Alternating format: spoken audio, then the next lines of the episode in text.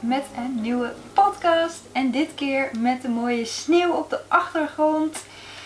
Dat is toch geweldig, of niet? In ieder geval, ik vind het, ik vind het wel. Ik, zou, ik had het de vorige keer over, ik ga gelijk uh, beginnen. Ik had het vorige keer over dat ik categorieën zou maken. En dat heb ik weer nog niet gedaan. En ik realiseer me nu dat ik heel vaak dingen zeg in die podcast. En dan doe ik het niet.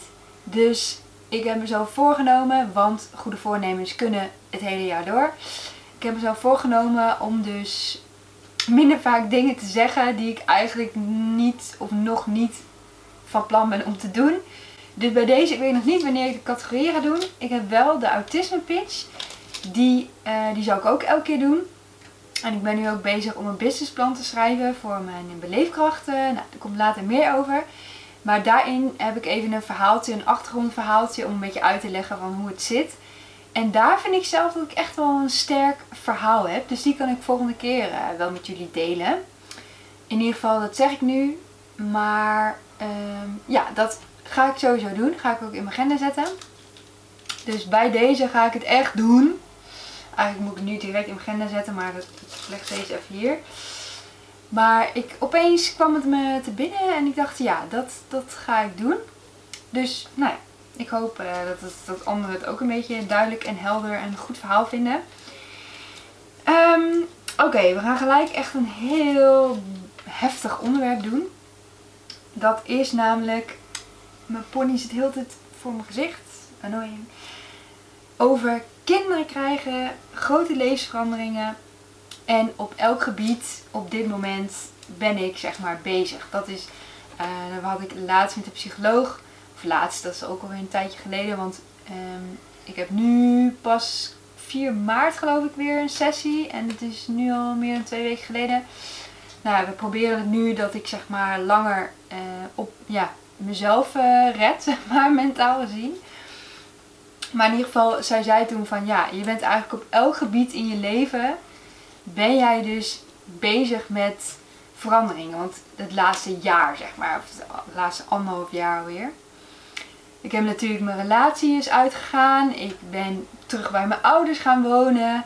Ik zit met mijn werk in de, in de knoei. Ik zeg dat knup, maar dat blijkt dus niet echt een woord te zijn. Wonen, werk, liefde. Um, ja, en eigenlijk mijn levensdoel. Van ja, wat wil ik nou eigenlijk met mijn leven? daar ben ik dus allemaal mee bezig. Ik was natuurlijk bezig met daten. Ik was toen op zoek naar werk. Ja, dat werkt natuurlijk helemaal niet. Ja, alles bij elkaar. Het is eigenlijk te veel. En ik moet me eigenlijk focussen op één ding. En dat zeg ik wel, maar eigenlijk doe ik nog steeds niet. Oké, er was wel even paniek in de tent. Want ik had dus de kachel uitgedaan. Um, maar ik heb het verkeerde knopje gedaan. En toen ging die helemaal uh, roken en alarm. En uh, ik was even dik paniek. Um, maar hij is nu uh, aan het afkoelen. Liefde ben ik dus mee bezig. Ja, ik zeg dus inderdaad dat ik twee dingen... Of dat ik eigenlijk maar één ding op moet focussen. Maar dat lukt natuurlijk niet. Want ik ben sowieso me elke dag aan het inschrijven voor woningen. Sowieso ben ik uh, nu dus bezig met mijn businessplan schrijven. En met deze podcast opnemen. En ja, um, ja, dus dat eigenlijk. En dus die opleiding die ik wil doen. Daar moet ik dus 16 uur per week uh, um, werk hebben. Binnen de GGZ. En daar ga ik dus komende week ook mee aan de slag. Om dat voor elkaar te krijgen voor mij. Dit jaar. Om me in te kunnen schrijven. Dus daar ben ik mee bezig. Ik ben aan het daten ik ben, um, ja, dus eigenlijk ben ik op al die gebieden toch nog wel bezig. En dat is gewoon echt super veel. En af en toe realiseer ik me dat niet. En dat herkennen denk ik best wel veel mensen ook wel. Dat ze toch wel met heel veel dingen tegelijk bezig zijn. En dat je denkt van het, het is eigenlijk helemaal niet veel. Maar alles bij elkaar is eigenlijk toch wel heel erg veel. En heeft toch wel invloed op hoe je, ja, hoe je je energieniveau is, zeg maar. En hoe je daar dus mee omgaat. In ieder geval, dat heb ik heel erg. Dat ik merk van, ik ben toch wel stiekem met alles tegelijk bezig. En al die gebieden, ja, die gaan natuurlijk heel langzaam. Want met die woning, ja, ik schrijf me wel elke dag in. Of, of ik schrijf wel elke dag voor woningen. Maar het is niet, ik maak niet heel veel kans, want ik sta nog niet heel lang ingeschreven bij die corporaties. En dan krijg je, ja, dan moet je drie jaar ingeschreven staan en dan maak je misschien eventueel kans. En ik sta nog maar anderhalf jaar of zo. Dus nog het dubbele te gaan voordat ik überhaupt een kans maak. Dus ik reageer heel veel op logisch woningen. Maar stiekem in je hoofd ben je dan er toch wel mee bezig. Van hoe, ja, misschien, ik denk wel eens na van wat als ik het wel heb, dat huis. En hoe ga ik dat dan doen? En nou, ik heb nog allemaal dozen staan met dingen natuurlijk van mijn, toen ik gewoon samen woonde.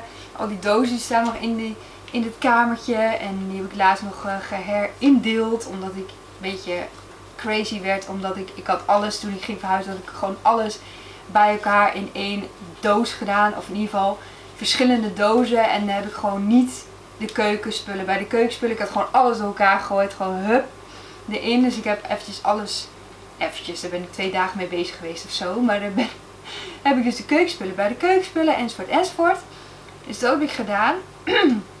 maar ja, dus ik ben er toch wel stiekem meer mee bezig dan ik zelf, ja, dan je zelf eigenlijk denkt. Dus ja, wat wil ik daarmee zeggen is dat je ja, probeer, in ieder geval dat probeer ik zelf, te focussen op één ding. En dat is nu toch vooral wel het werk waar ik echt de meeste focus op leg. Omdat door het werk voel ik me ook meer nuttig. Kan ik ook weer voor de liefde beter zijn, zeg maar. Ben ik gewoon, ja, dat, dat zorgt er gewoon voor dat ik een, ja, dat ik een doel in mijn leven heb. En dat ik dat dus ook niet hoef te zoeken in een man bijvoorbeeld. Nou, daar ben ik natuurlijk al heel erg mee bezig. Dat ik dat er niet in zoek. Maar als ik dus mijn eigen inkomsten heb, dan voel ik me ook minder schuldig over dat ik nu dus heel erg afhankelijk ben van eh, voor ja, financiële gebeuren. en als ik die eigen inkomsten heb, heb ik ook meer ruimte voor een huis. Nou ja, dus dat is wel een, even mijn nummer 1 prioriteit. Maar aan de andere kant, dat heb ik ook op een briefje geschreven. Even kijken waar dat staat. Mm ja, dat ik me dus ook heel moeilijk. Ik ben dus nu bezig met mijn businessplan en ik weet best wel goed wat ik wil. En ook met de opleiding. En dan moet ik dus nu dus die 16 uur per week waar ik net over had.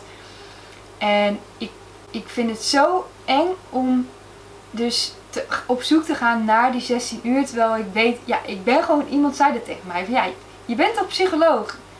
Oh ja, dat is ook zo. Want ik zei van, ja, um, stageplek is, is natuurlijk, ja, daar krijg je natuurlijk niet echt veel vergoeding voor, een stagevergoeding.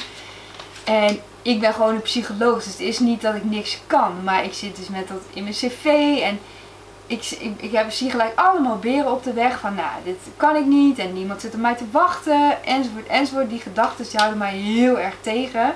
Ja, dat is echt zo stom. Terwijl ik weet rationeel gezien echt wel dat ik echt heel veel te bieden heb en dat ik echt heel veel kan en heel veel ideeën heb ik en heel veel plannen heb ik. En toch heb ik op de een of andere manier, denk ik zelf dat ik de gedachte heb dat ik het niet verdien om, zeg maar, succesvol hoeft niet eens, maar dat ik gewoon mijn eigen boontjes kan doppen, zeg maar. Dat ik het soort van niet verdien of zo. En ik weet niet precies waar die gedachte vandaan komt. En daar ga ik ook zeker met mijn psycholoog uh, over hebben. Dat ik, dat, dat ik die gedachte heb. Dat, want het houdt me gewoon echt tegen. Het, het houdt me echt tegen om die actie te ondernemen en om mezelf verzekerd te voelen over de dingen die ik doe, zeg maar. Dus ja, dat, dat vind ik gewoon echt heel erg lastig. Dat en ik wil het helemaal niet. En toch houdt het me tegen. Dat is eigenlijk zo gek van gedachten. Want je weet dat het gewoon niet het, het klopt ook niet wat ik over mezelf denk. En dat weet ik ook van mezelf. En toch blijf ik erin geloven. Dat is echt heel raar. Maar ik ben dus ook bezig met dat boek Voluit Leven. Waar elke, maar allemaal opdrachtjes in staan. En daar ben ik ook een beetje ben ik in begonnen. En toen heb ik eigenlijk een week lang eigenlijk daar niet echt meer iets mee gedaan. Dus misschien is het wel een goed idee om dat wel weer te doen. Want dat begint heel erg met welke gedachten heb je over jezelf. En hoe zou het eruit zien als je die gedachten dus niet had. Dus ik voel me bijvoorbeeld heel onzeker en ik denk van niemand zit op mij te wachten. En wat nou als je dus die gedachte van er zit niemand meer op je, zit niemand op je te wachten. Wat nou als die gedachte weg was? Dan zou ik gewoon veel zelf, zelfverzekerder zijn. Dan zou ik gelijk allerlei eh, GGZ-instellingen gaan mailen, gaan bellen zelfs. Nou, dat weet ik niet. Daar heb ik echt, ja, daar heb ik echt wel angst voor. Dat zei ik vorige keer al. Dat, dat misschien dan niet, maar wel. Ik zou in ieder geval inderdaad elke GGZ-instelling aanschrijven van kijk, dit is mijn verhaal. En ik hoorde ook dat de politie een autisme. ehm, nu weet ik niet meer hoe ze dat nou noemden. Maar dat ze zeg maar een, ehm, meer aandacht gaan geven aan autisme bij werknemers. Omdat er best wel veel onbegrip is bij collega's en ook zelfs bij leidinggevenden voor werknemers met autisme. En dat de politie wel erkent dat mensen met autisme dus heel goed werk kunnen leveren. Maar dat er ja, heel vaak onbegrip is en dat het soms wel moeilijk is om dan de juiste werkomstandigheden te kunnen creëren voor mensen met autisme. En dat herken ik zelf ook wel heel erg. Dat mensen hebben op zich wel begrip voordat je autisme hebt, totdat zij, totdat er dingen aangepast moeten worden. En wat ik ook heel erg ehm, realiseerde of me besefte, is dat ik snap heel goed, ik kan me echt heel goed verplaatsen in dat het echt lijkt als je autisme hebt en dat een buitenstaander echt denkt van je stelt je aan. Want ik zag, ik volg ook een eh, Amerikaanse ehm, eh, vrouw op Instagram en zij praat ook heel veel over autisme. En zij, zij, zij is best wel heel dramatisch, maar dat zijn de meeste Amerikaanse eigenlijk, niet uh, lullig bedoeld. Maar die zijn best wel dramatisch en, en, en heel uitgesproken en dingen. Dus ik kan me heel goed voorstellen dat mensen denken, ja, uh, wat stel je nou aan? Want ze had een berichtje geplaatst over dat zij, zij ging haar, haar state, of haar dingen waar zij woont, op een gegeven moment waar zij woont, die gaat weer uit lockdown, geloof ik. En dat ze daar heel erg veel moeite mee heeft, omdat ze net zeg maar is, gewend aan de lockdown en alles wat daarbij hoort. En dat het nu dus weer wordt aangepast en dat ze echt, dat ze gewoon niet in staat is om nu op Instagram iets nuttigs te posten, zeg maar. Dus ik kan me heel erg indenken van, als je dus geen autisme hebt, dan, ja, dan snap je daar natuurlijk niks van. Dan denk ik, ja, wat doe je nou moeilijk? Je doet gewoon, ja, het is wel, het is misschien niet als je neurotypisch bent, geen autisme is neurotypisch, of normaal is neurotypisch, dan natuurlijk vind je dat moet je weer even schakelen. Maar voor mij en voor haar bijvoorbeeld, maar voor mij ook, zou het toch wel ietsje moeilijker zijn. Het toch kost iets meer energie. Het kost, ja, je bent toch even, even van slag ervan. Alleen, het is gewoon niet uit te leggen aan een neurotypisch iemand van hoe kan dat nou? Dat je dat ja, de hersenen werken gewoon anders. Alles wordt veel, alles komt echt honderd keer heftiger binnen of zo. Ja, het is, ja, ik kan nog steeds niet zelf ook goed uitleggen. Maar toen dacht ik van ja, hoe ga ik hier aan bijdragen om het zeg maar op te lossen dat, dat, het meer, dat er meer begrip is. Ja, dat weet ik ook niet zo goed. Maar dat is wel een beetje ook het doel van deze podcast. Dat er gewoon meer begrip is. Niet alleen over autisme, maar ook over andere mentale, mentale dingen. Dat mensen er meer open over durven te zijn en dat het ook meer geaccepteerd wordt, ook in het werkleven vooral. Want het is niet zo dat ja, mensen met, ja, het is een beetje, mensen met een gebroken been, dan zie je dat gewoon. je, oké, nou, het duurt zes weken, dan is het geheeld. En mentale dingen zijn, sowieso kun je die niet zien. En sowieso kun je heel moeilijk zeggen, hoe, hoe lang het gaat duren en wanneer je weer terug bent. Ja, wanneer je terug bent naar je oude niveau, zeg maar. En of je überhaupt daar ooit op terugkomt. Of dat je zeg maar best wel een radicale omslag moet maken in je leven. Omdat je weet het, hoe je het deed. Zoals bij mij, dat het gewoon niet werkte. Dan weet je van, hé, hey, ja, mijn leven komt er gewoon heel anders uit te zien. En het vindt de omgeving soms ook wel heel lastig. Ik merk dat ik best wel off topic ga, maar in ieder geval Um, ja, en dat is dus het lastige van mentale dingen. En wat ook zo is, wat ik trouwens denk, is dat tegenwoordig en vooral nu met corona, dat er veel meer mentale, dat mensen veel meer last hebben van mentale stoornissen dan echt van fysieke dingen. Natuurlijk heb je het corona, dat is natuurlijk een heel groot fysiek ding waar iedereen veel last van heeft. Maar buiten corona om, ik denk dat we meer zorgen en ook kosten, denk ik, hebben van mentale dingen ook al zijn het kleine dingen, dat dat best wel eigenlijk goed is om daar meer naar te kijken of zo. Qua Niet per se dat de overheid daar heel. Ja, dat zal altijd goed zijn. Maar, nou, in ieder geval, het is denk ik wel goed om daar dus meer aandacht aan te besteden. En nou, bij deze doe ik dat dus. Maar ik had het net over die dozen inruimen. En toen dacht ik, oh, dat is een mooi bruggetje naar een, een leuke post die ik had gezien. Want ik ben dus ook dus bezig met, met, eh, met een huis zoeken. En, en ik dacht van, oh ja, als ik dus mijn eigen huis weer heb, dan ga ik heel weinig spullen en dan ga ik heel veel dingen weggooien. En ik merk nu al dat het gewoon heel moeilijk is. Maar ik zag dus een mooie post van, even kijken, ja, hier heb ik hier het briefje. Van Elma van Gewoon Opgeruimd. Dat zij had een mooi berichtje over dat je de spullen die je nooit meer gebruikt, dat je die eigenlijk gewoon net zo goed weg kan geven. Of eigenlijk beter nog weg kan geven. Want heel vaak houden we dingen vast terwijl we weten dat we het nooit meer gaan gebruiken. Als we het ook niet gaan verkopen, waarom geef je het dan niet gewoon weg? En dat doe ik zelf ook eigenlijk niet hoor. Ik, ik, ik doe dit eigenlijk veel te weinig. Maar ik ben dus wel van plan om dat echt te gaan doen. Dat ik echt in mijn doden ga kijken als ik ga verhuizen tenminste. Want ja, dan is het juist het goede moment voor mij om dat te doen. Van ja, wat ga ik echt gebruiken en wat niet. En om het dan echt weg te geven. Ja, dat vond ik wel echt een heel mooi, heel mooi iets. Omdat we dus inderdaad heel vaak vasthouden aan dingen. Ja, en dan bewaren we het maar. En dan, terwijl we eigenlijk stiekem weten we wel dat we het nooit gaan gebruiken. Terwijl je het waarschijnlijk ook niet gaat missen als je het wel weg hebt gegeven. En wat ook is, het voelt ook super fijn als je dus iets weg hebt gegeven en iemand anders heeft er heel veel plezier van. In ieder geval, dat zou mij echt heel veel, dat zal mij dan juist heel erg veel plezier geven. Van dat ik iemand anders er heel blij mee kan maken. En dan ja, hoef je niet eens geld ervoor te hebben, want als je het had bewaard, dan had je er ook geen geld voor gekregen. Dus wat dat betreft heb je niet echt verlies gemaakt of zo, want daar zijn mensen dus heel erg op gebrand. Dat ze verlies willen vermijden. En als je dus iets houdt voor jezelf, dan, want dan denk je, ja, misschien had, kon ik het nog verkopen of zo. En als ik het nu weggeef, ja, dan krijg, ik, dan krijg ik geen geld voor. En dat zie je dan als verlies.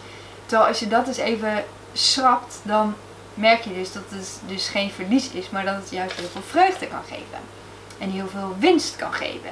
Dus dat vond ik wel echt een hele mooie.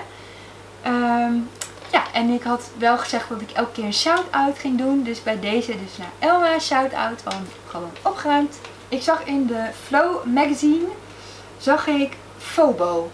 Of, ja, FOBO was het ja. Want je hebt ook FOMO. Dat is Fear of Missing Options. Miss, nee, sorry, ik zeg het helemaal verkeerd. FOMO is Fear of Missing Out. Dat, nou ja, dat is nu wel iets minder sinds corona er is. Omdat Ehm, dat is dus heel vaak dat je overal bij wilt zijn omdat je dus bang bent dat je iets hebt gemist. Dus dat je niet een avondje gewoon even op jezelf gaat zitten. Maar dat je dus elk feestje overal wil je naartoe. Nou, voor mij is dat sowieso een, geen, niet een, een ding. Want ik, ja, ik kan gewoon niet naar alle feestjes gaan. Want dan ben ik gewoon dood na, na een maand of zo. Dus dat, dat werkt voor mij sowieso niet. Dus ik heb daar niet zo last van.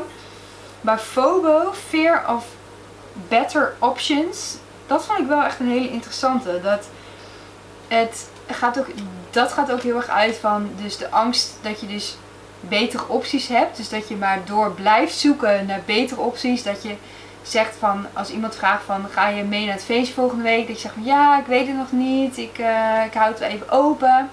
Omdat je bang bent dat er misschien van nu tot volgende week dat daartussen nog een uitnodiging komt voor een beter feestje. Dat je dat soort dingen dus allemaal doet. En het gaat ook heel erg uit van dat het leven maakbaar is en dat je zelf verantwoordelijk bent voor je succes. Terwijl ook een groot deel van je succes is gewoon serieus ook geluk. Dat je toevallig gewoon iemand tegenkwam en dat je, kijk, natuurlijk moet je dan, als je diegene tegenkomt, als je die kans krijgt, dan moet je wel de juiste dingen zeggen bijvoorbeeld. En dat is dan natuurlijk wel je eigen ding. Maar als je dus nooit die persoon tegenkomt, ja, dan heb je dus wel iets. Ja, dan is het niet jouw schuld, zeg maar. Dat, het, dat je dus nooit degene tegenkomt en dat, dat het daar opgestapeld is van wat, wat je nu bent. Ik weet niet of, je, of het duidelijk verhaal is. Maar ik ben dus ook heel erg niet van het leven is alleen maar maakbaar. Want alle verliezen worden dus op jezelf toegeschreven. Van nou, je hebt niet goed je best gedaan, je hebt niet hard genoeg gewerkt. En alle successen, die worden dus ook aan onszelf opgeschreven. Maar je ziet ook vaak dat uh, mensen die heel erg een heel laag zelfbeeld hebben, dat die verlies ook heel erg op zich nemen, maar dat die succes dan juist weer buiten zichzelf. Van nee, ja, maar dat kwam omdat ik inderdaad geluk had, of dat kwam om een of andere externe reden. En daardoor blijf je natuurlijk dat lage zelfbeeld hebben. Maar dat, die maakbare wereld is dus dat als je maar hard genoeg werkt, dan kom je er wel. Terwijl ik denk dat hard werken is natuurlijk sowieso goed, dat moet je sowieso doen, want anders kom je sowieso nergens. Maar het is niet zo dat als je hard werkt, dat dat de enige, dat, dat je dan sowieso krijgt wat je wil. Want dat hoor ik dus ook best wel vaak. En ik, ik weet niet of ik nou al mijn ouders op het dak krijg, maar ik, ik denk het niet. Ehm, dat heel veel kinderen, dat die te veel, zeg maar, dat die niet meer met teleurstellingen kunnen omgaan. Omdat zelfs de, la, de laatste, als er een wedstrijd is of iets competitie, competitief, dat de laatste persoon, of degene die het laatst geëindigd is, oh, dat zelfs, wat was dat? Ik weet niet. Dat zelfs die een, een prijs krijgen en dat zo kinderen dus eigenlijk helemaal niet leren om om te gaan met teleurstellingen. Terwijl ik wil niet depressief klinken, maar het leven is gewoon serieus één grote teleurstelling. Want het gaat nooit zoals je wil. En er zijn gewoon heel veel downs. En je zult echt heel veel moeite moeten doen om ups te beleven, zeg maar. En ja, dit klinkt nu wel heel donker allemaal, maar ik, ja, ik denk dat, het, dat je het wel misschien beter zo kunt zien en dat het dan alleen maar meevalt. Dan dat je denkt van uh, ik ben geweldig en ik moet maar hard genoeg werken en dan krijg ik alles wat ik bedacht had. Ja, dan valt het toch wel aardig tegen allemaal. En misschien had ik dat zelf ook wel een beetje. Dat ik dacht van, ja, ik heb gestudeerd, ik ga, ik ga een carrière krijgen, dit en dat, als ik maar hard genoeg werk. Ja, dat voor mij werkte dat dus ook niet, want ik ging dus over mijn grenzen heen. En nu ben ik er dus achter dat ik, ja, dat ik het gewoon helemaal anders moet aanpakken. Dat ik veel meer die rust moet inbouwen, dat ik veel meer al die dingen moet doen om mijn energie te kunnen, uh, ik weet niet hoe ik dat moet noemen, kunnen balanceren. Of gewoon, ja, dat ik mezelf kan balanceren, dat ik gewoon goed kan blijven functioneren. Maar ik vond wel, ja, ik vond het gewoon interessant over dat maakbare leven. Dat, ja, heel vaak zitten dingen gewoon tegen. Heel vaak krijgen we die kans niet, terwijl we die wel verdienen. En ja, dat heeft niet per se met dat, dat je dan die opties mist, maar wel dat er, er zijn gewoon echt zoveel opties. En er is altijd wel iets beters te vinden, zeg maar. En soms moet je ook gewoon maar iets kiezen en daarvoor gaan. En dan ook niet meer kijken naar of je dus wel goed gekozen hebt. Want dan krijg je dus, dat is dus wel een soort remedie, of hoe zeg je dat? Iets waardoor je sowieso spijt gaat krijgen. Omdat, ja, dan vind je altijd weer iets beters. Maar, nou ja, ik vond het wel een interessant uh, onderwerp. Dus die. En wat ik ook een interessant onderwerp vond, weer uit het boek voluit leven. Waar ik dus al die opdrachtjes in maak. Ook met veel mindfulness en cognitieve therapie. Opdrachtjes om je zelfbeeld eigenlijk te, te verbeteren. Of eigenlijk om je leven te verbeteren. En dat haakt ook een beetje in op waar ik het net over had. Is aanvaarden van de pijn. Omdat we dus heel erg zijn van pijn hoort er niet bij. We moeten in het leven, pijn moeten we vermijden. En er moet gewoon ja, pijn is niet goed, terwijl pijn hoort gewoon bij het leven. En we moeten gewoon aanvaarden dat dat er ook bij hoort. Want als je dit wil vermijden de hele tijd, ja, dan ben je, dus de hele tijd bezig om je pijn te vermijden. Maar dan vergeet je eigenlijk om je eigenlijk blij te voelen, zeg maar, om die blijheid te, te zoeken eigenlijk. Want als je bezig bent met dingen aan het vermijden, dan heb je geen tijd om te zoeken naar het tegenovergestelde eigenlijk. Maar dat vond ik ook wel mooi van ja, die pijn die is er dus in het leven. Ja, die, het gaat gebeuren. Je gaat een keer, gekwetst worden. Je gaat een keer ook een foute keuze maken. Je gaat een keer, weet ik veel, heel veel mensen gaan uit elkaar.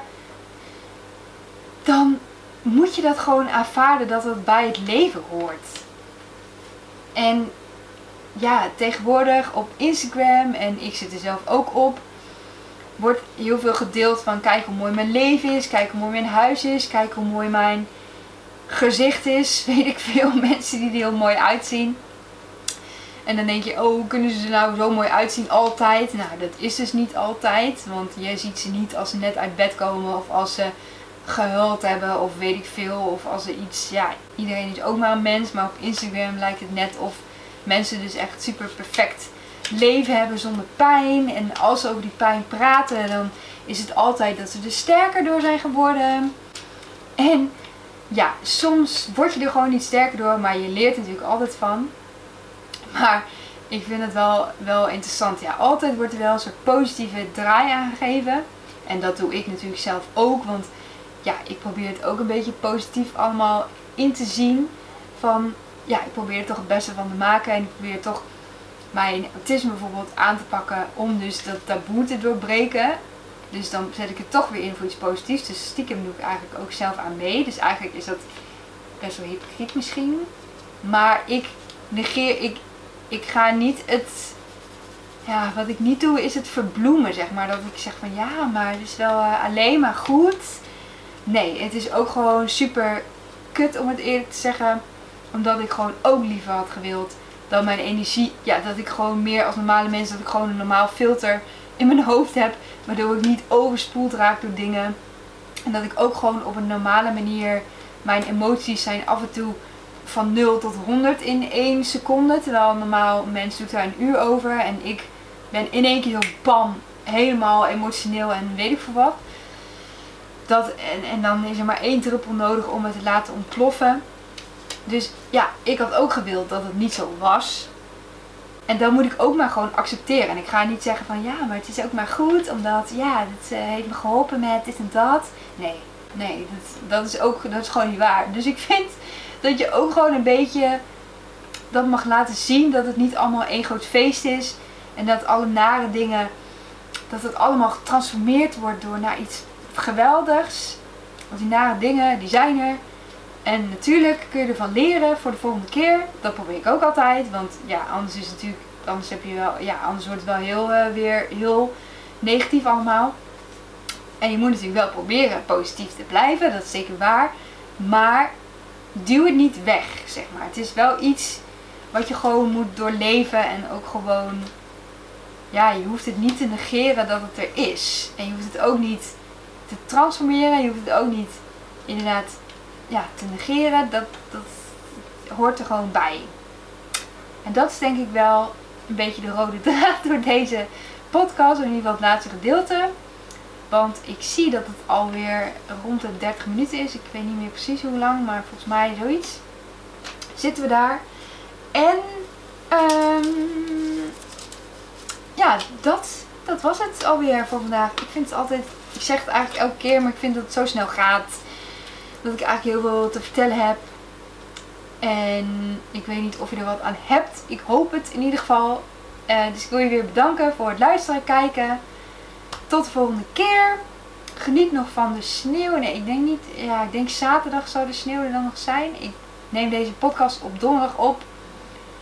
En nu is de sneeuw en nu is het gewoon vet mooie zon. Dus ik ga er even lekker wandelen. En daarna deze podcast bewerken, zodat het kan gaan luisteren zaterdag. En dan wil ik je nogmaals bedanken en tot de volgende keer. Doei!